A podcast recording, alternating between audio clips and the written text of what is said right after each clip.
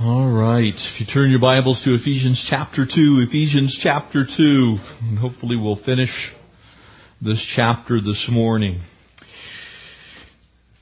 Interesting, interesting, interesting passage of Scripture. And especially in light of the world that we live in today. And I've entitled the study this morning, The Way to Peace. Our world aches for peace, I think it's safe to say. Amen? Uh, you got Kim Jong-un threatening to nuke the United States. You have Iran rapidly approaching the possession of nuclear weapons.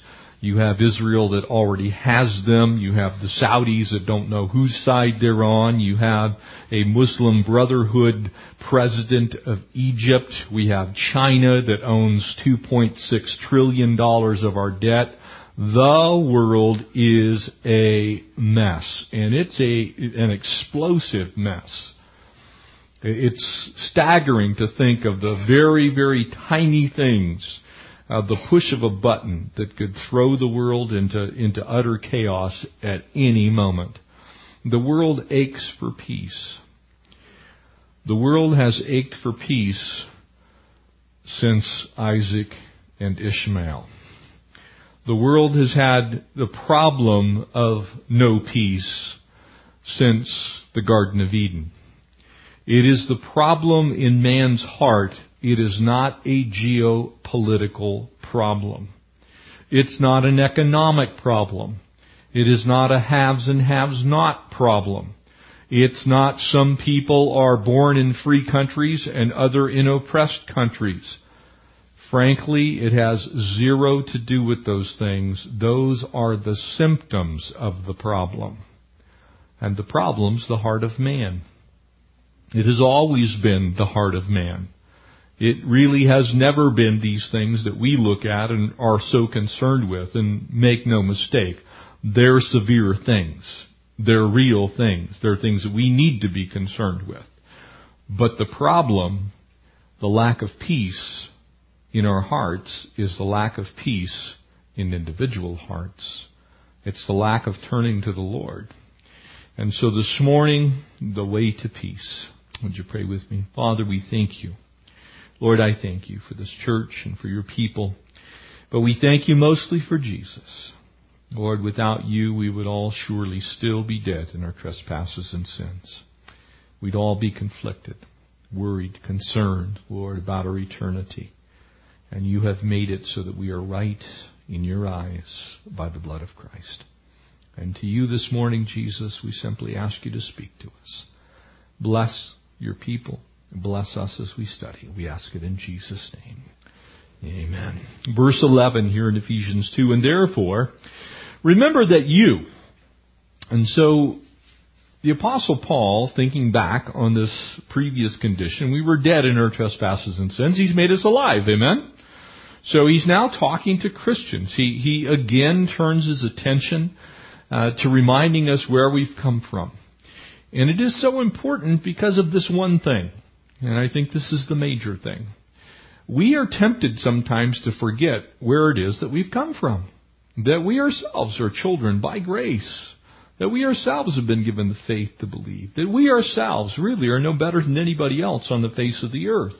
We happen to live in a country that's largely free. But we're not just especially blessed because we live here. We, we are God's children, and God's children exist all over the globe in every shape and color and size and uh, nationality that you can possibly imagine. And so he says, and therefore you remember, once Gentiles in the flesh, who are called uncircumcision by what is called circumcision, made in the flesh by hands. In other words, this difference between the Jew and the Gentile. A, a distinct difference. One that exists to this day. That at that time you were without Christ. Being aliens from the commonwealth of Israel, strangers from the covenants of promise, having no hope without God in the world. His point is this we don't have right to spiritually boast about our salvation because it was a gift. Amen? We, we have been saved by grace and through faith, and that's not of ourselves. It's a gift. It's what He's just shared with us. And so because of that, we have to be really careful how we live our lives in this world, because at times, the church, Christians, we, me, us, you, can become spiritually prideful. We can almost act like somehow we've arrived, we're better. That as we look at our lives, then perhaps you would say, you know, well, look at us, we're a Christian nation. You, you see, this ideal of, superior, of spiritual superiority is not one that you find in your Bible. We, we can take no credit for the fact that we're saved beyond contributing the sins that caused us to need a Savior, as we saw last time. You see, the Gentiles resented the Jewish claims of their position of superiority based on their heritage, and that was really the problem. And if you go back and take a little look at your history book, you're going to find some things that are not commonly taught anymore in this world because they're not comfortable. If you go back and look at the, the Christian era, and I'm speaking of after the death of the Lord, if you pick up around 300 AD or so, or if you prefer uh, after the Christian era, if you pick up in about 300 AD and you begin to look at the Byzantine period of our history, going all the way up until the period of the, of the Reformation, you're going to find that it was in fact Christians that were responsible for some of the most horrific things that have happened on the face of the earth. You're going to find out it was Christians at the time of the Reformation who persecuted the Jews.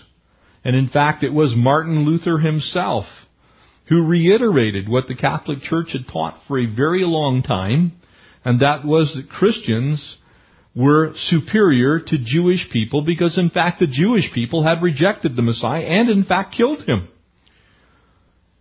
In fact, the Jews were actually blamed for the Black Death, the plague that, that engulfed Europe. So much so that the Christians came up with the plan that the Jewish people had concocted a poison out of lizards and frogs and all kinds of insane accoutrements gathered from around the world and, and brought it into Europe that resulted in the death of almost one third of the population of Europe. Horrific things have been done in the name of Christ. The Jews were not a whole lot better.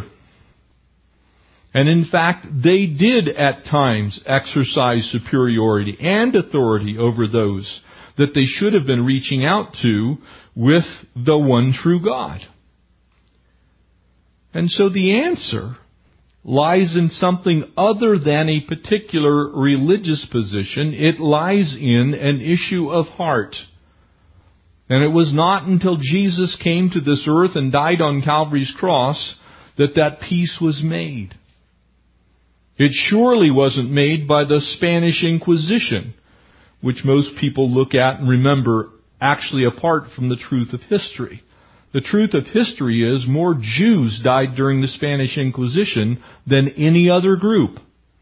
It was Christians killing Jews. When you look at the Crusades, it was the Roman Catholic Church coming to kill the Mohammedans, to set free the holy places uh, of the promised land of Abraham, Isaac, and Jacob. Do you know who died during those crusades in huge numbers? The Jews. The hands of Christians. You see, sometimes we're tempted to believe that Christians are almost guiltless. And I know I may be messing with your worldview a little bit, but I think the truth of history needs to be told occasionally, lest we get the opinion that somehow uh, the church has been immune to the same things that the Jewish people were immune to, which is not seeing the truth, not teaching the truth, and most importantly, not living the truth. The truth is, without Christ, we would all still be dead in our trespasses and sins. Amen?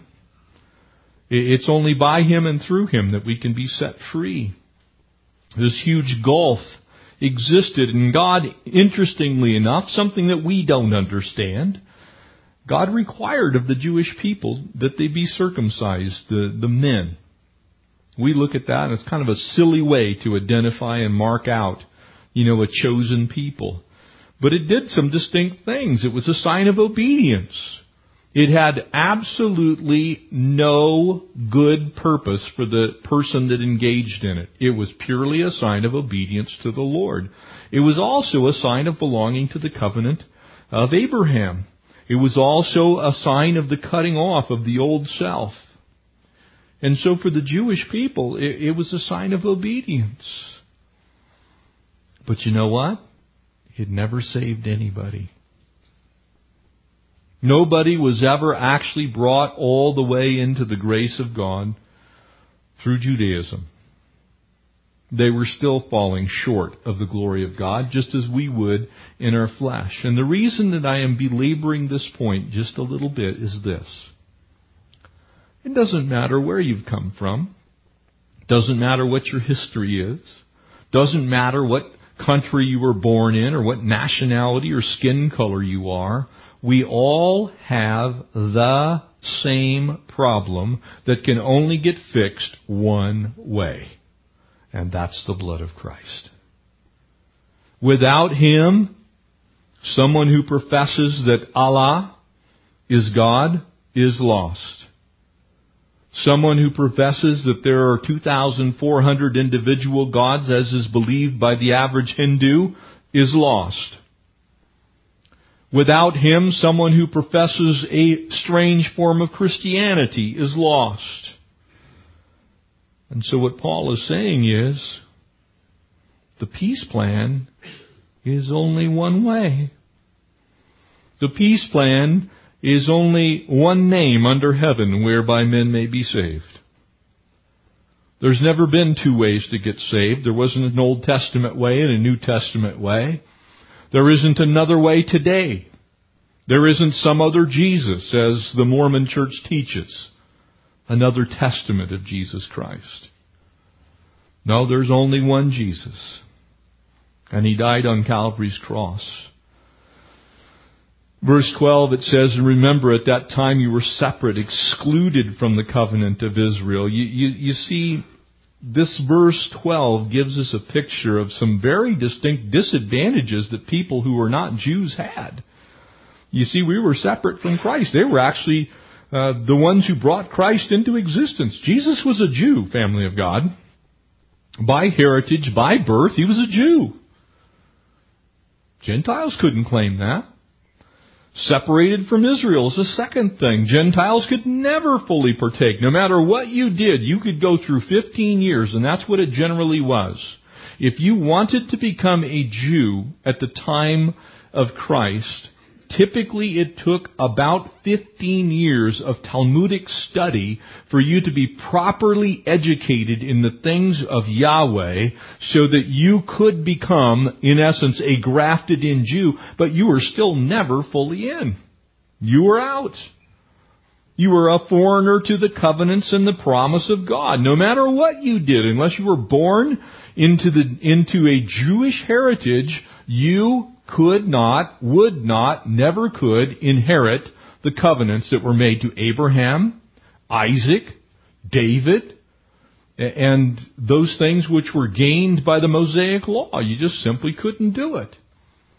And so what came on the scene at that point in time was, was the onset of the world's only three monotheistic religions. The only religions in the world that claim there's exactly one God. And they are these. They are Judaism, they're biblical Christianity, and Islam. And so the picture here is, is there another truth? Is there some other way? Are, are Muslims saved? Hardly. And he goes on to make the case. You see, what he's really showing is the condition of mankind throughout history. you know, there's been the Hatfields and, McCoys since the Garden of Eden. There's been the Protestants versus the Catholics since the Garden of Eden. There's been the Serbs versus the Croats since the Garden of Eden. There's been meat eaters versus vegetarians since the Garden of Eden. There have been mountain folk flatlanders since the Garden of Eden, okay? We have had our substantial differences. And those differences have often caused people to come up with some other alternate way whereby their specific group is better off. None of those things are true. It is not better for you to be a Jew and a Christian. It is not better for you to be an American and a Christian. It is not better for you to be a converted Muslim who is now a Christian. To be found in Christ means that you have accepted the one and only remedy to what ails mankind. That's it. And it really doesn't matter where you came from. It now only matters where you're going to. Your destination has been changed. And so when you look at this conflict, we have to all be in the same boat. And I think sometimes the church has been guilty of keeping people at arm's length whom God is trying to reach. Now look at our world today. I myself have been guilty of perhaps at times seeming like I don't care about the Muslim nations. That surely is not God's view. He cares very deeply about the lost of every flavor. Amen? He, he's crying out to Hindus. He's crying out to Muslims.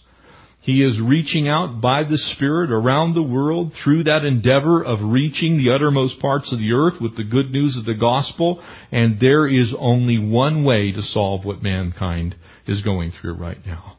It's not a two-state solution in Israel. It's a one-state solution called everybody being in the same state, which is saved. That's what'll fix the problem. You won't ever resolve the issues that are plaguing the Middle East by simply giving Palestine to the supposed Palestinians and Israel to the Jews and then having the Arabs have their own states. That will not solve the problem. Ever. That problem will exist until Jesus puts his feet on the Mount of Olives. Until all men are saved. And so if we want to fix those problems, if we want to see peace come into our world, it comes one person at a time by a relationship with Jesus Christ. That's how it comes. Christ is the only answer. It's interesting. I had a very deep conversation with, with the guy who is a Muslim. And it was very cordial. And he tried to make the case that, you know, well, we believe in Jesus and you believe in Jesus and we believe in Abraham and you believe in Abraham. And I shared with him, I said, yeah, but the Jesus I believe in is not the one you believe in. You see, Islam teaches that Judas and Jesus switched places. That God literally made Jesus look like Judas and Judas look like Jesus and so Jesus never died. He was translated right off of this rock into heaven, and Judas died in his place. Do you know what that says according to your Bible? If that happened, there is no salvation because without the shedding of blood, there's no remission of, of sin. And if Jesus didn't die, we are yet still in our sins. You see, so if Islam is correct, we're all dead in our trespasses and sins still. Because that means there is no salvation. There's no Savior. Furthermore, Islam teaches that God has no Son. Your Bible plainly teaches that the sinless Lamb of God died on Calvary's cross for your sins. That God died in your place and in my place. So if Islam is correct, then we're still all dead in our trespasses and sins. So though a historical Jesus exists in Islam, the salvation of mankind rests in who he is as the God that we know to be the only begotten Son. You see, mankind is trying to blend those two things. Trying to merge Islam. Trying to merge Catholicism with biblical Christianity. Trying to bring everybody together so that we can have peace right now. Can I tell you that that's not going to accomplish anything other than forestalling the inevitable? Because one day Jesus is coming back. And he's coming back to take control of this earth. Your Bible, my Bible, says in verse 13, But now in Christ Jesus, you who were once afar off have been brought near by the blood of Christ. Do you see the solution? The solution is, wherever you were, however far you were off, because Gentiles at one time were lost. They couldn't come in. They couldn't inherit the promise. Jews were off because they rejected the Messiah. Hindus off. Muslims off. Mormons off. Without Christ, you're off. You're not in. You're out. And so the solution is to be in Christ. No matter where you came from, whether you were far off as a Gentile or whether you were near as a Jew. And so that peace comes from being made near, not because we are near. When you look at verse 14, it says, For he himself, notice this, is our peace who has made both one. In other words, whether you were near or far, whether you were Jew or Gentile, no matter what your existence was before you came to Christ, you were out. He's made peace because He's made us both one and in fact has broken down the middle wall of separation. And this is a beautiful picture because if you and I were able to be alive at the time before the last temple that stood on the Temple Mount existed, if you were there prior to the sacking of Jerusalem under the Babylonians and prior to it being rebuilt under Nehemiah and Ezra, and existing there and finally once again being destroyed in AD 70 by the Roman general Titus under the governorship of Vespasian, if you had been able to be there, you would have seen the inscription on the temple recorded by the Jewish historian who was also a Roman, Flavius Josephus, and it said there, no foreigner may enter within the barricade that surrounds the sanctuary or the enclosure, for anyone caught in doing so, he himself shall be put to death. If you weren't a Jew, you couldn't get near God, period. I don't think that was God's plan, do you? God spent an awful lot of human history trying to reach out to the people on this earth. God doesn't like separation. So what did Jesus do? He himself is our peace, and he's the one that took down the wall of separation. You see, in the temple and in the tabernacle, the tabernacle in the wilderness, that tent that was lugged around through the wilderness wanderings by the children of Israel before they actually built the first temple, that tabernacle also had a wall of separation called the inner veil. And so as you entered into the holy place, which only the priest could do, and only the high priest could go beyond that into the holy presence of God, you, you see, we were banned from getting near God. Period. You couldn't do it. You would have stayed dead in your trespasses and sins. If you weren't a Jew, you were in trouble. Aren't you thankful for Jesus? Because that middle wall of separation, the thing that kept everyone and said to the entire world, even the Jewish people to some degree, stay out. There's a holy God, and unless I separate myself from you, if you were to actually see my holiness, it'd kill you. So stay out. Jesus tore down that wall. Jesus ripped that curtain. That's why your Gospels record for you as you read your Bibles that when Jesus uttered his last, when he said, it is finished, that the veil inside of the temple was torn from the top to the bottom. The way was opened. You can now go in. I can go in. A Jew can go in. A Gentile can go in. A Hindu can go in. A, a, a, Muslim can go in.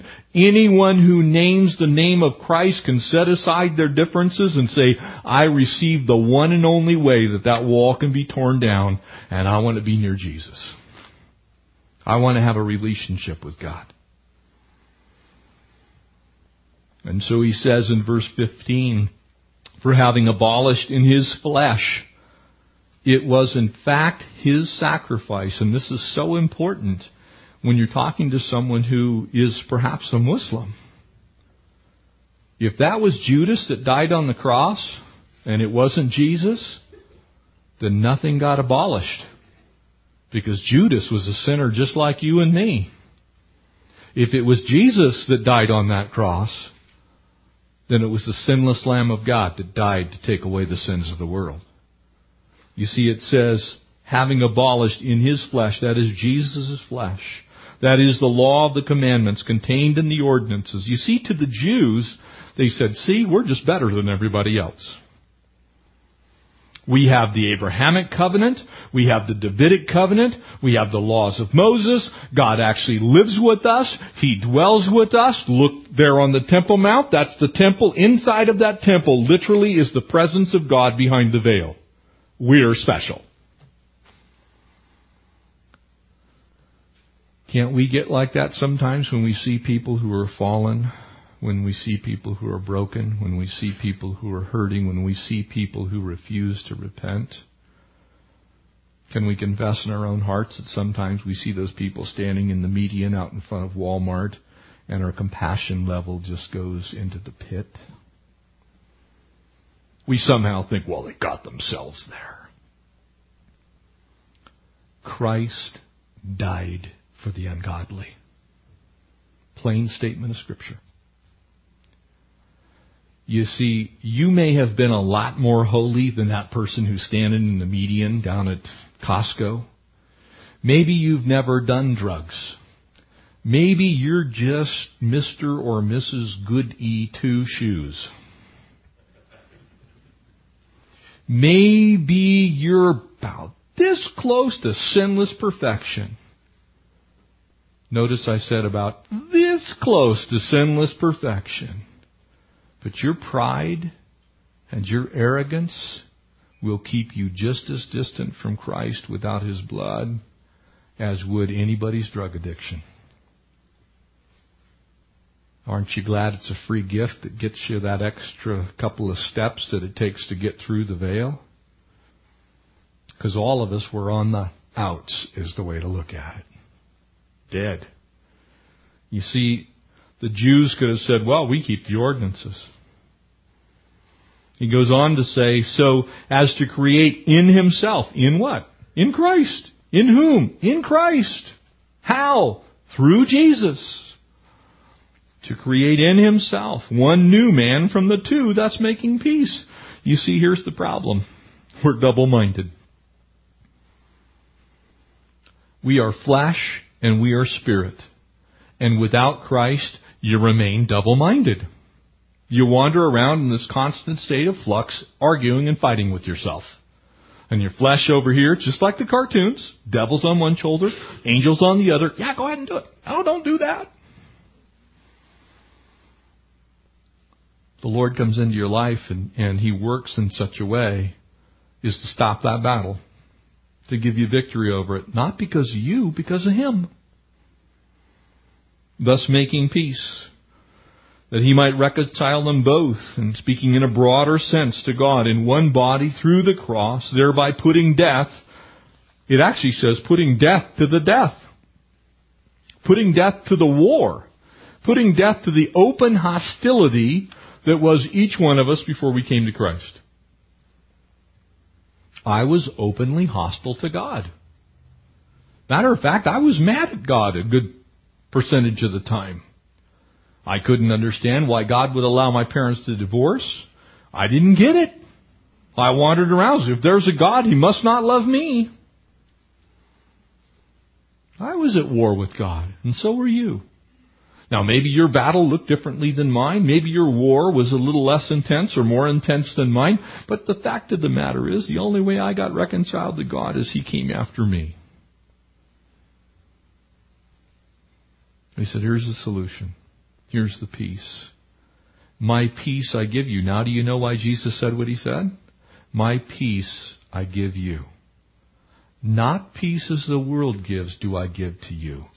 I give you my peace. It's a different peace. It's not just the absence of conflict. Conflict is going to continue until the Lord comes.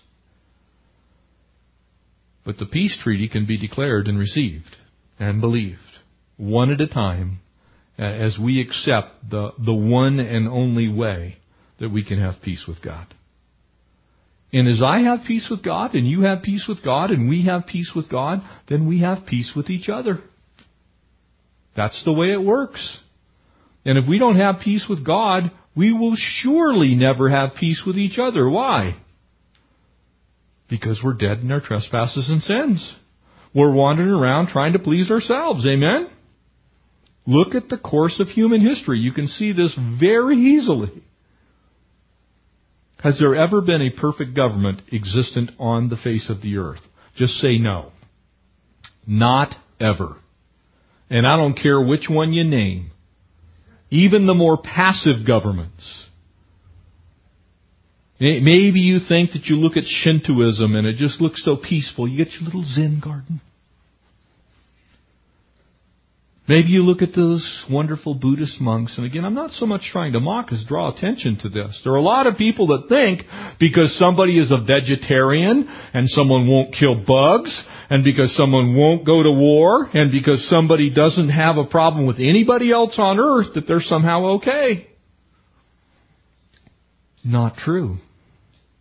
Just as lost as someone who's got a violent temper without Christ. Lost in a different way. Lost in self. Wandering around thinking, I finally made it. I've reached that place of nirvana.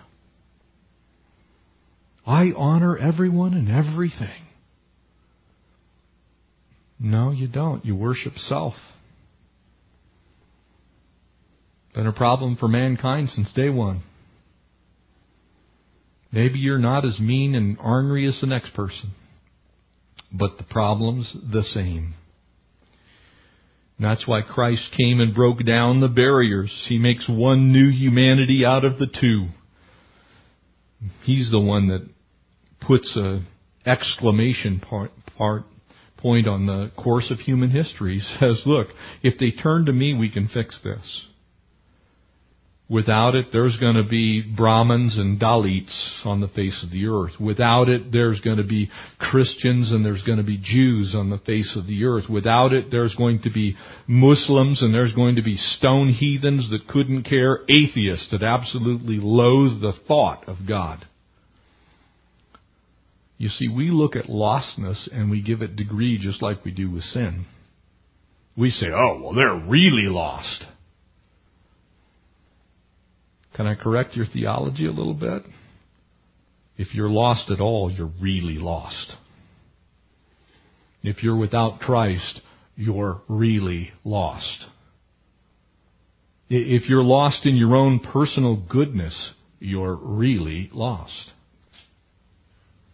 You see, lostness is a factor that is only exposed by the perfection of Christ. That's the standard.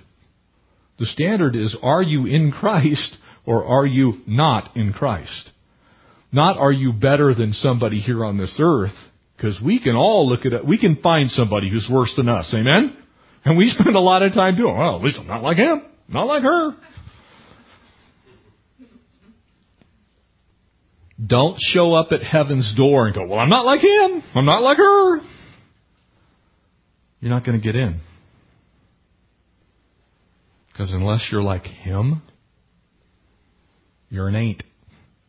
And the only way to be like Him is to receive Him. and to let Him do that work in your heart and in your mind. People put up barriers and Christ tears them down.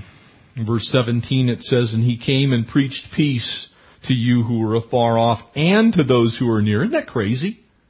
You realize it was the same gospel that saved the near Jews, that saved the really lost heathens? Same gospel.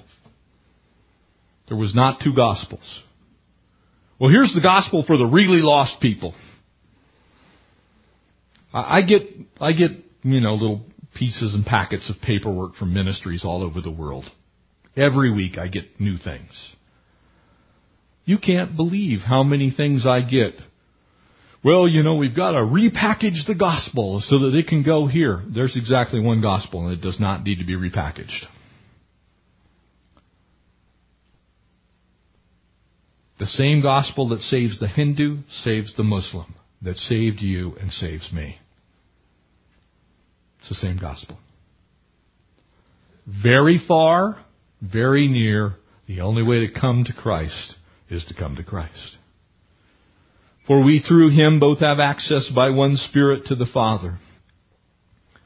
You, you, you see, that should make us peacemakers. Why do you think Jesus said, Blessed are the peacemakers? For theirs is the kingdom of heaven. Because he himself came to make peace. Amen? He came to make peace.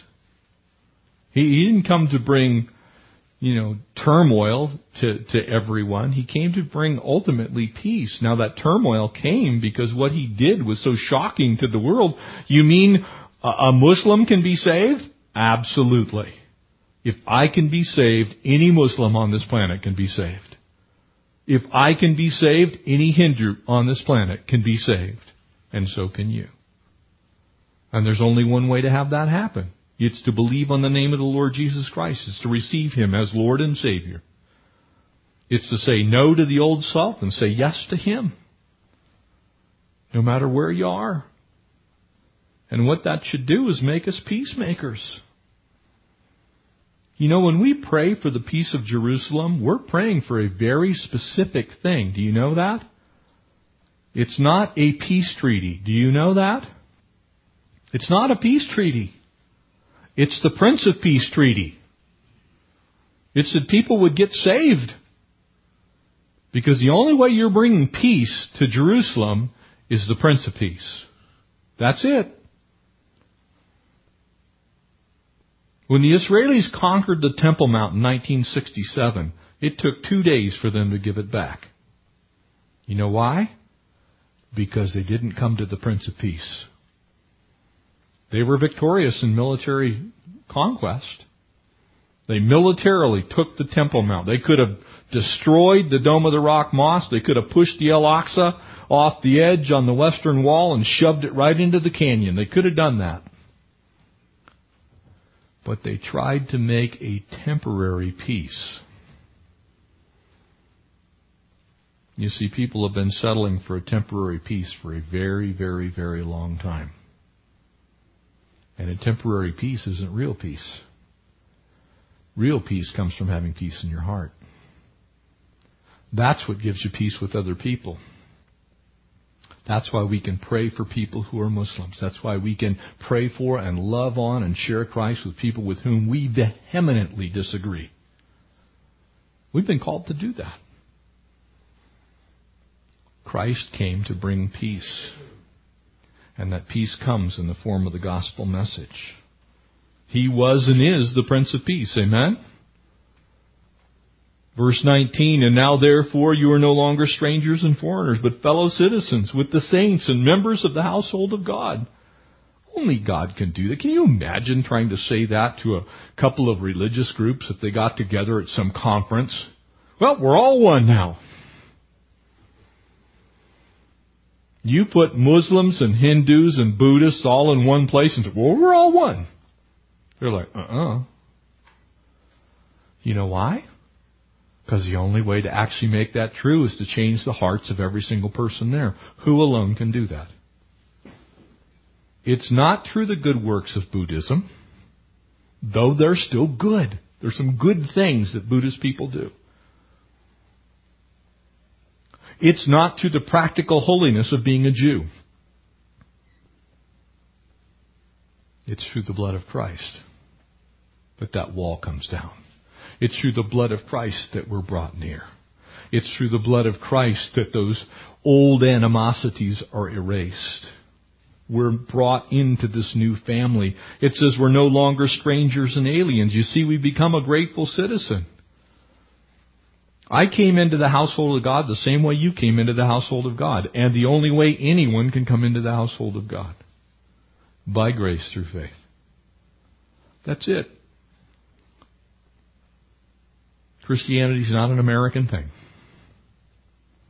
Though there are some who think if you're here in America, you're automatically a Christian. Sorry to mess up your theology, but that's not true. The way you become a Christian is by believing in Him, receiving Him. The answer is so simple and the answer is so obvious it's almost ridiculous. That's why it finishes up this way, having been built on the foundation of the apostles and the prophets. So if you look at the Old, you look at the New Testament, who are you going to find? Uh, Jesus. You're going to find that the Old Testament law was not a way of salvation. You couldn't get saved by keeping the law, period. It was not ever possible. It only foreshadowed what Christ would do. It brought us near, got you close. Jesus Christ Himself being that chief cornerstone. You, you, see, it's in Him whom the whole building being fitted together grows into a holy temple for the Lord. It's how we get into that place in the first place, is finding our place in His plan. Not being better than everybody else. Not being different than other people on the earth. It's by being found in Christ. And in that we can't boast. It's a gift. And I pray that we take that gift and spread that gift around because it indeed is the gift that keeps on giving. Amen. Let's pray. Father, we thank you for this time in your word this morning. And Lord, as we think on where we used to be, uh, Lord, I was a stranger. I was an alien. Lord, I was far off. We were far off. But you brought us near by the blood of Christ, and we pray that you would work in us now to will and to do those things which are your good pleasure, your plan, your purpose. Lord, we do pray for the peace of Jerusalem. Lord, we recognize that that area of the world has been embroiled in a bitter fight. Satan has had just a heyday. Lord, we pray for those who are caught right now in the pantheistic view of Buddhism of Hinduism. We pray for the false Jesus followers that are Mormons. Lord, we pray for those who are in Baptist churches this morning and Presbyterian churches this morning and Episcopalian churches and Presbyterian evangelical churches, Lord. We, we, we, those who are in Calvary chapels this morning, those may be here this morning that have never named you as Lord and Savior. They've never received the ultimate peace treaty where you absolve us of our sin and we inherit the kingdom of God. Lord, without that, we're all lost. We pray for that peace to sweep across this world. We ask that even so, Lord Jesus, you'd come quickly, because unless you do, it doesn't look good. And so, God, we bless you. Thank you for bringing us near. Thank you for your peace plan, which can solve all the problems. We bless you in Jesus' name. Amen.